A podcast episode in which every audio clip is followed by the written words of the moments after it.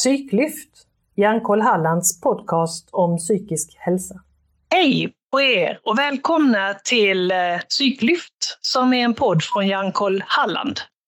Jag heter Karina Torstensson och idag ska jag prata med en av våra ambassadörer, nämligen Therese. Hej Therese! Hej Karina! Välkommen till podden! Tack så mycket! Jätteroligt att vara här. Vi är så glada att du vill vara med och eh, jag tänkte be dig eh, börja med att berätta lite vem du är. Ja, jag är en, en mamma eh, mitt i livet som eh, eh, tampas med eh, arbete, familjeliv, fritid och få ihop vardagen helt enkelt. Mm.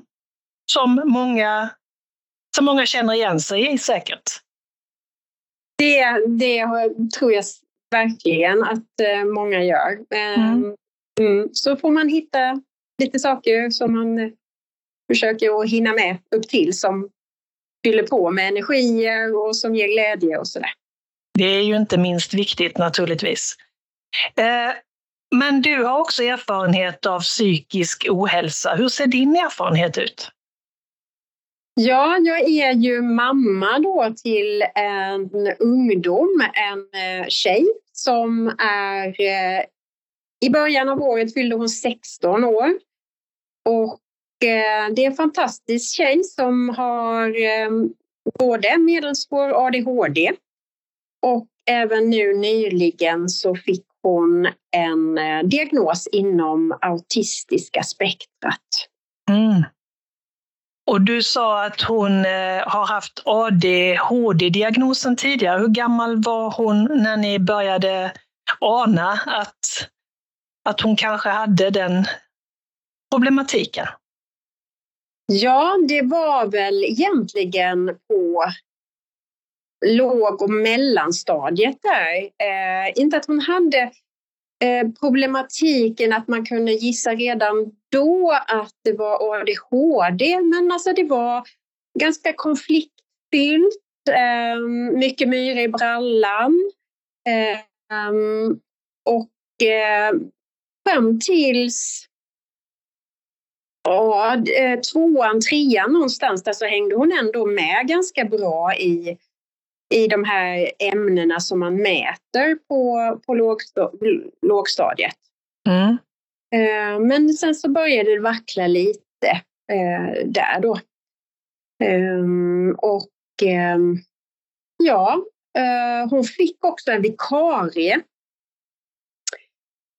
under en period och det är väl lite eh, hennes förtjänst skulle jag vilja eh, säga att eh, vi uppmärksammades på olika områden här för att hon hade jobbat med barn med speciella behov eh, och kände igen många saker. Mm. Hon eh, testade också olika saker med till exempel eh, lite kulor på stolen så att man skulle på myrorna på plats. Mm. Eh, ehm, och det var även hörlurar för att omsluta ljud och så. Mm. Det var skärmväggar och så för att få lite mer privat omkring sig. Mm.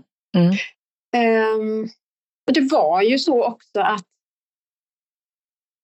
hon ville ju vara inne i klassrummet, men hon ville inte vara där hela tiden. Men någonstans vill hon också vara som alla andra. Men eh, eh, ganska tidigt också så har hon ju själv satt stopp för att vara i klassrummet.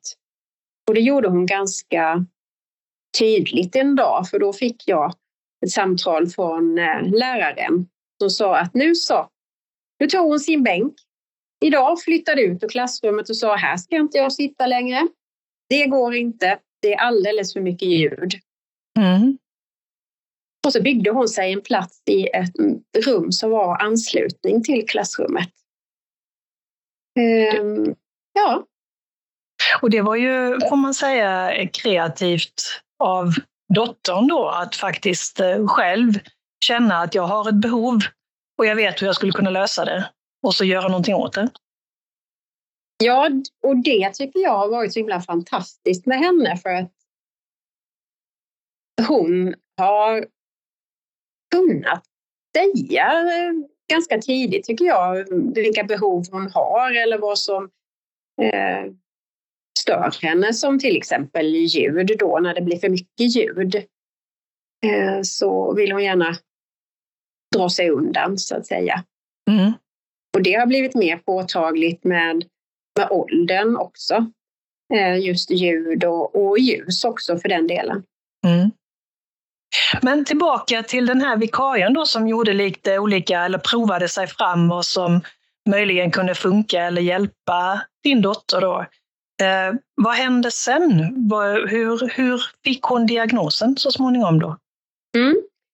Då var det så här att hon, vi hade ju många samtal och jag hade ganska täta samtal hela tiden och, och det är jag jätteglad för för att eh, jag lärde ju mig av och lyssna på henne och det lät ju eh, kloka saker som hon sa.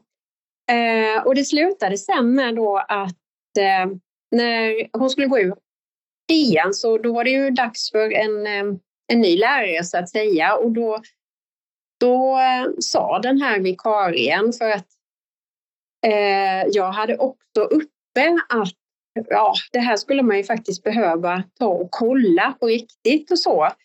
Eh, och då gjorde vi en egen remiss och mm. då fick vi eh, den här lärarinnans stöttning för man behöver också ha underlag för att ens bli påtänkt ju för att skicka in en eh, ja, en egen remiss av misstanke. Så. Men vi hade mm. lägg från skolan som vi kunde luta oss mm. Mm. till. Mm. Och då skickade ni en egen remiss till barn och ungdomspsykiatrin då, BUP eller? Ja, det gjorde vi. Mm. Så att, eh, där kom vi in sen. Mm. Hur lång tid tog det innan ni fick eh, kontakt med dem? Det tog några månader. För vi, och det kan ju också ha varit eh, på grund av att det var sommar och så. Eh, så att det tog ju ett tag där fram på hösten eller så. Men just den eh, utredningen eller få komma in på där, där, eh, där gick det ganska snabbt tycker jag, om, om jag jämför med lite senare saker framåt så att säga. Mm. Mm. Eh, så ja, vi tycker ändå att det gick förvånansvärt snabbt. Mm. Gjorde det någon skillnad sen då när ni eh, kom, kom till BUP och, och fick, eh, fick en utredning och så där. Blev det någon, någon förändring eller någon skillnad som, som ni märkte av i familjen? det, när man väl har eh, när man väl har fått en diagnos och har den med sig, då öppnas ju lite andra vägar. Eh, skolan till exempel behöver ju ta ett annat ansvar, för då har man ju på papper att det här har vi, hur ska vi jobba med detta och vad har vi för plan och ja, mm. de sakerna. Även om man... Detta är ju min upplevelse. Även om man tittar då eh, tidigare eh, så har det varit mycket kring konflikter, eh, ganska mycket påpekande, eh, inte bara negativa saker, men när man hamnar lite i, i gräl och eh, slagsmål eller ja, mm. hårda ordväxlingar och sådär så blir det ju oftast ganska eh, negativ eh, feedback från skolan eller negativa samtal man har. Mm. Mm. Eh, och det är klart att man blir ju ledsen som förälder och, och så. Men inte för att jag stöttar att man har beteenden som som ska orsaka någon annan skada eller så. Eh, både eh, fysiskt eller att man ska kalla. Det kanske grundar sig i någonting annat. Mm. Mm. Eh, och det tycker jag ändå att om man har om man har fått en diagnos så kan man få mer hjälpmedel, man kan få mer stöd, man kan få mer grundläggande plan att jobba ut efter. Mm. Och det är den teoretiska delen. Så ska det ju då appliceras i eh, praktiken också. Mm. Ehm, och det funkar ju eh, ibland mindre bra och ibland alldeles strålande. Mm. Mm. Mm.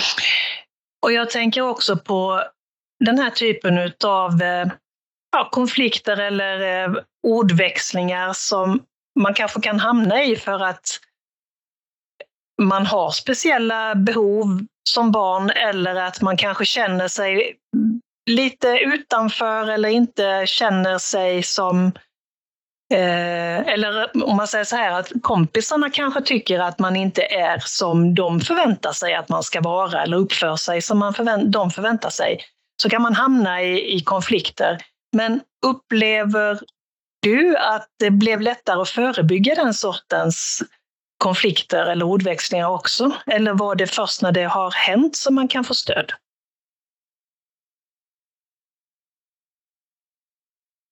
Alltså stödet i, i sig, just vad det gäller konflikterna och ordväxlingar och så.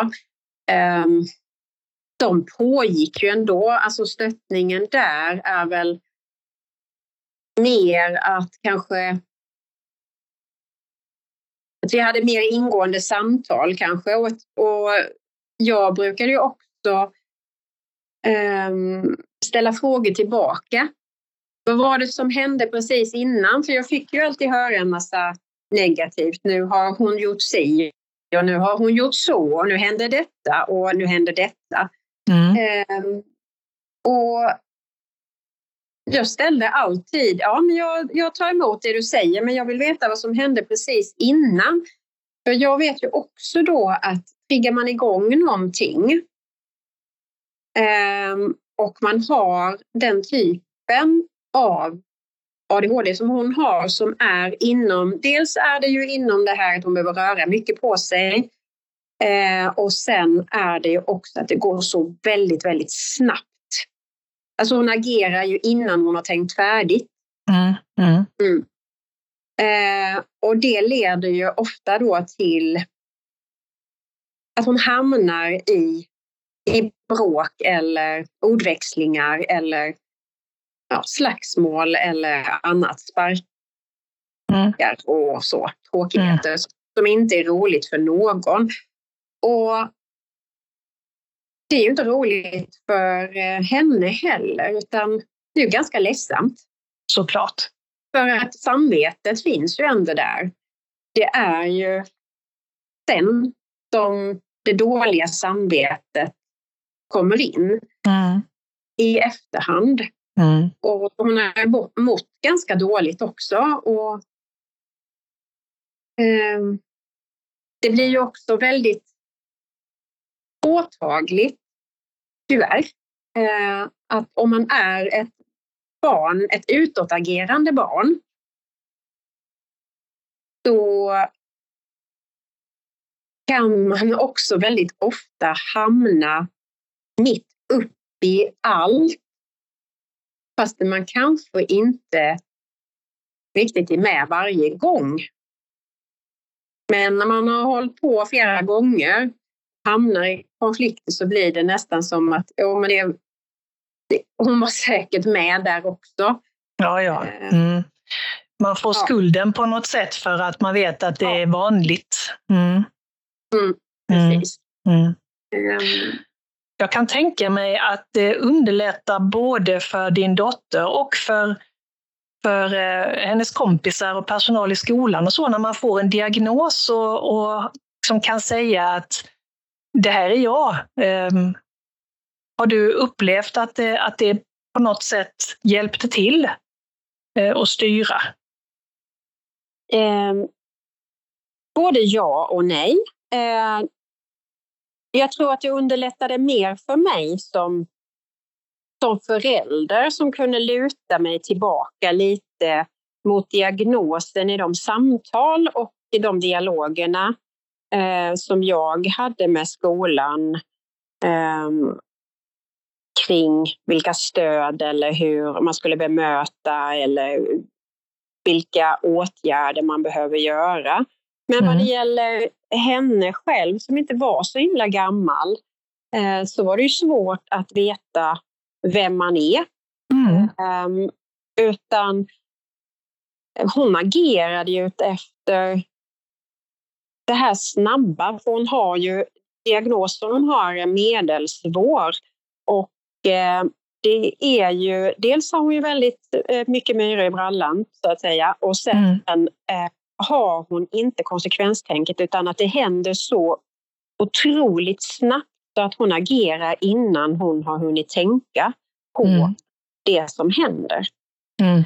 Um, vilket också gjorde att hon agerade ju ja, genom att um, verbalt skrika saker, säga saker eller slå till någon eller välta något eller sparkas. Eller, ja.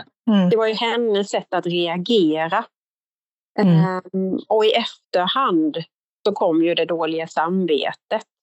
Just det. Så hon har mått ganska dåligt stundtals eh, eh, mm. kring det hon, det hon själv ställer till med som hon egentligen inte menar. Fast det ser hon ju inte där och då. Det går så otroligt snabbt. Mm. Och jag kan tänka mig också att barn i den åldern kanske Ehm, jag tänker klasskompisar och så kanske, eller skolkamrater eller vad man ska säga. Det finns ju de som tycker att det är lite roligt om det är någon som, som tänder till och går igång på alla cylindrar på en gång. Mm.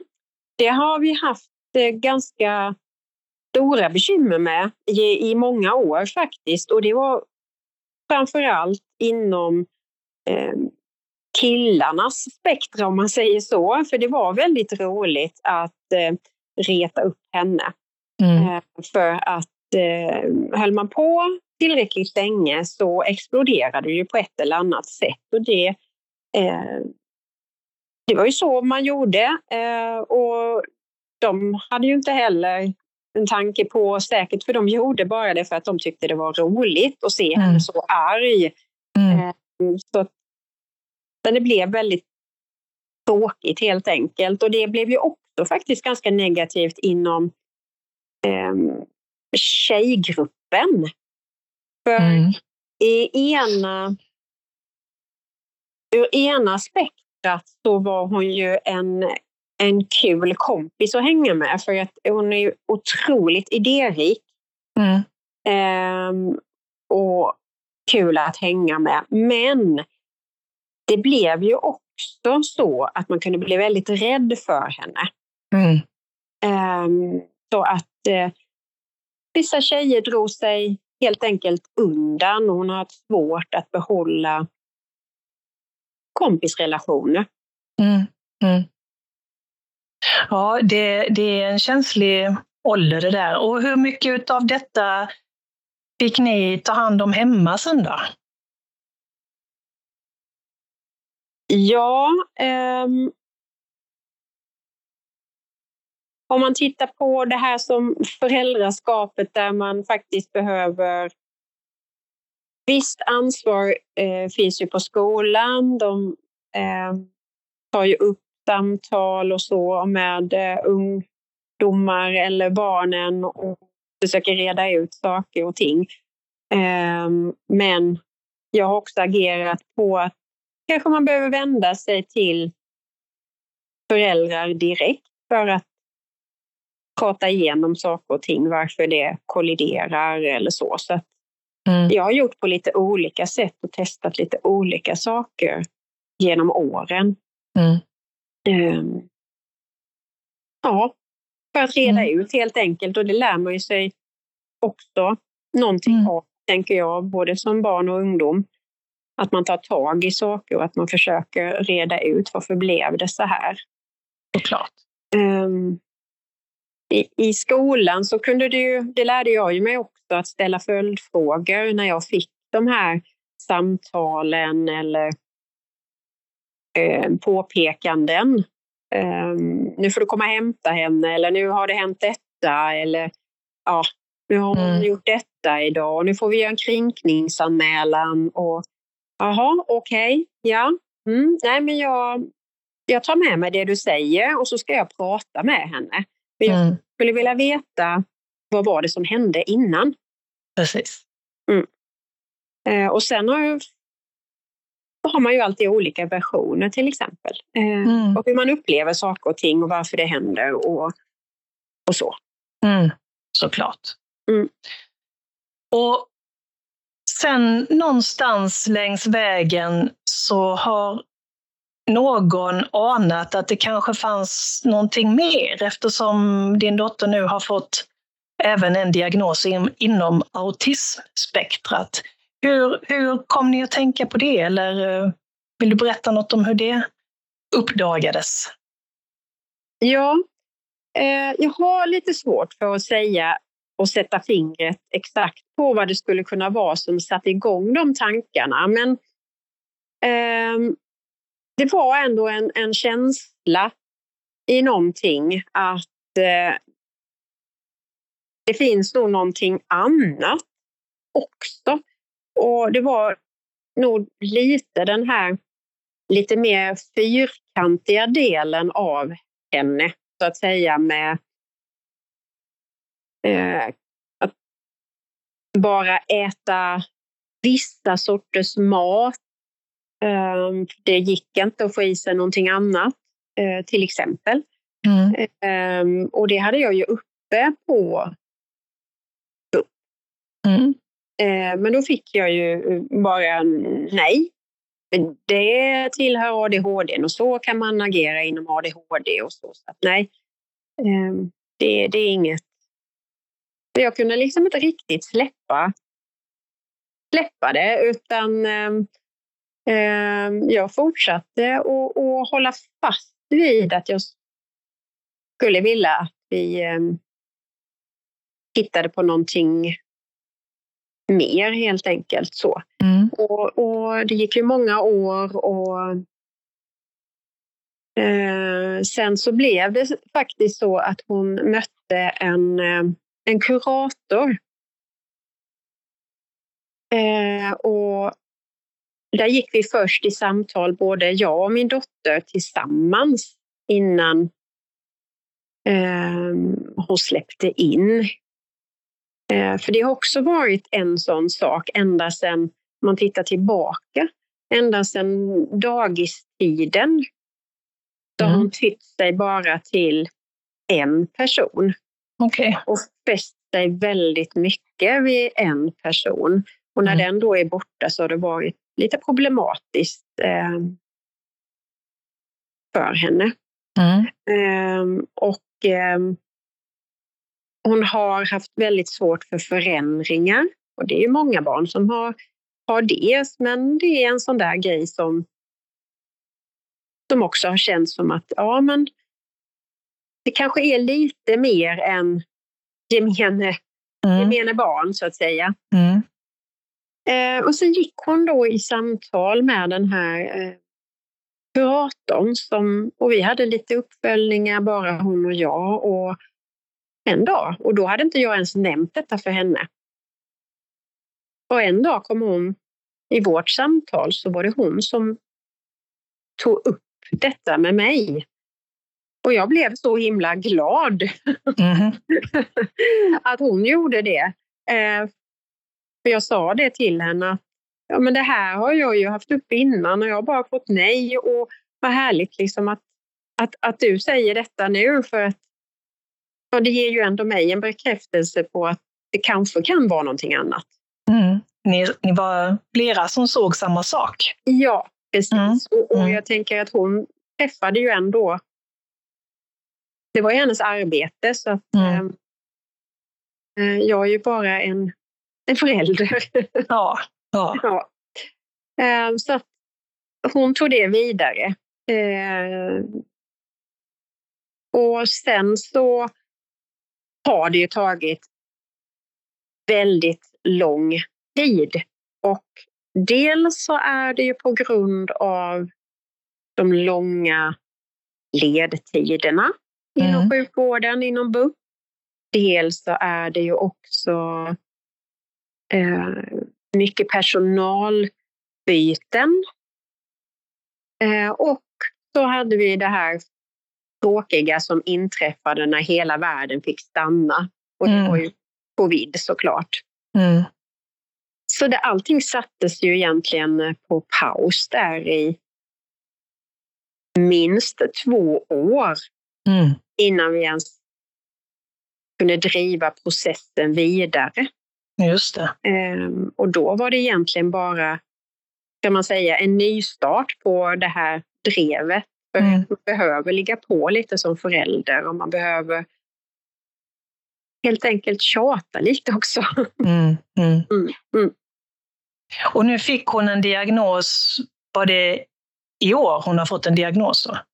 Ja, nu ja. I, under våren. På mm. den. Ja. Mm. Och på vilket sätt har det mm, påverkat, om något? Det var en, eh, en lättnad. Och den mest lättade var nog faktiskt min dotter. Mm. Ehm, för att det första hon sa när hon hade fått den här diagnosen, det var det att nu kommer jag komma in på gymnasiet. Mm. Och, och, och nu kanske jag kan förstå varför det är som det är. Mm. Nu vet jag.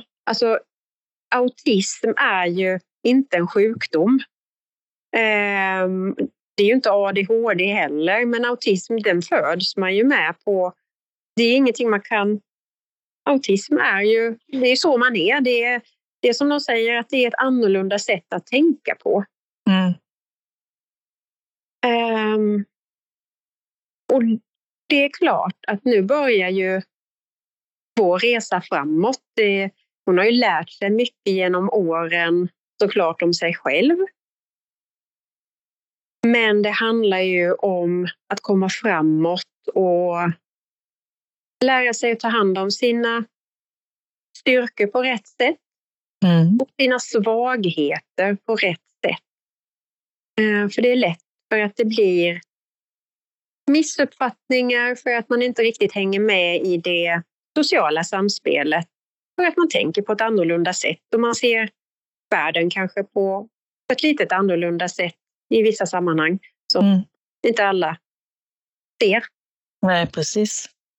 Och du sa att hon, hon eh, var lättad för att nu kommer hon att komma in på gymnasiet. Ja.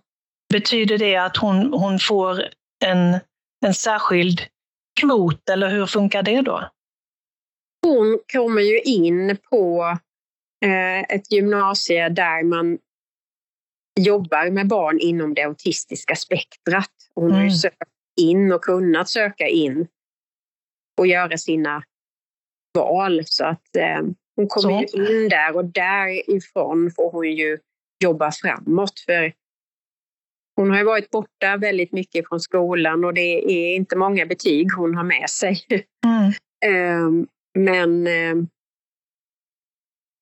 det blir en, en omstart för henne på, på ett sätt där hon kan få vara sig själv på ett annat sätt tror jag. Mm. Det känns som att hon har lättat.